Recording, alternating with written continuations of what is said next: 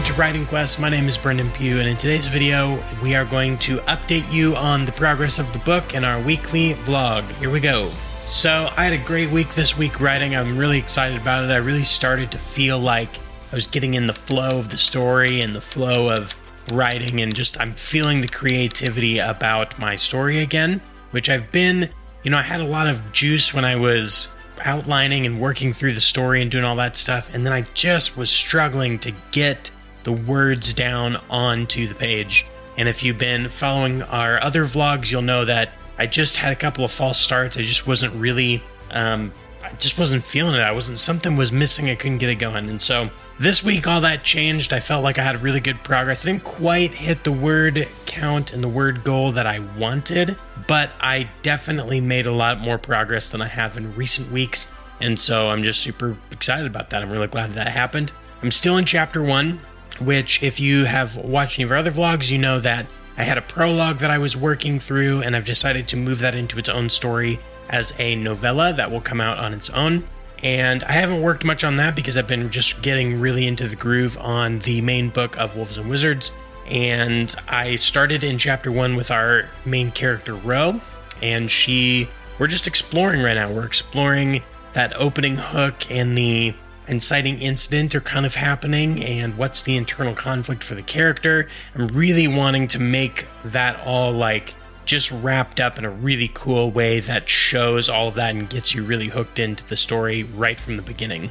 So, all that being said, let's do a few updates on the story. So, as of this morning, I have written 4,161 words. So, that is awesome. I'm super pumped about that. Our goal is 250,000 words by the end of the year, so I'm a little bit behind on that, but I'm still supposed to be doing about 1,050 words a day. So I had already planned on doing a thousand words a day, so I'm really not that far behind in the grand scheme of things. And I'm working on some methods and things to actually hit that thousand word goal every day, which isn't a whole lot of words. It's not that terrible to get through unless you're busy, like everyone is busy, and it's hard to get those words down sometimes. So I'm working on some methods to make that happen. One of the things that I'm doing is I'm just doing little writing sprints in between my other events and tasks for the day. So anytime I need a little bit of a break or anytime that I have a moment, I just set a timer for 10 minutes and I write as many words as I can in that 10 minutes. what I'm finding in those moments is that instead of setting myself that word count goal for the day, if I just write my if I set myself a time limit and I just write for the time limit, I don't worry about how many words I'm getting down. I just write for the time limit. I'm actually writing more words in that moment. It's kind of a weird mentally taking the pressure off kind of a thing. So, the other thing I'm really excited about is if you've watched some of my other videos, you know I have some videos on using scene cards, which is something that Abbie Emmons on her channel talks a lot about. And I adapted those scene cards for Notion, which I do all my outlining in Notion.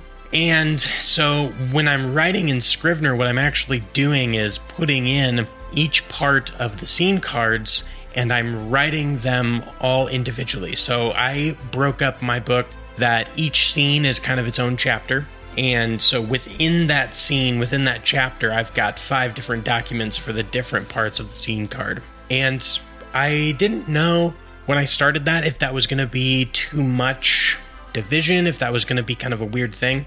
And honestly, it's I think that's part of what's helping me get back into writing more consistently and more words is I'm actually, you know, being able to just focus on one single part, knowing kind of where I came from, knowing where I want to go, but just zeroing in on that specific moment of the scene has kind of just taken the pressure off and unlocked a little bit of creativity.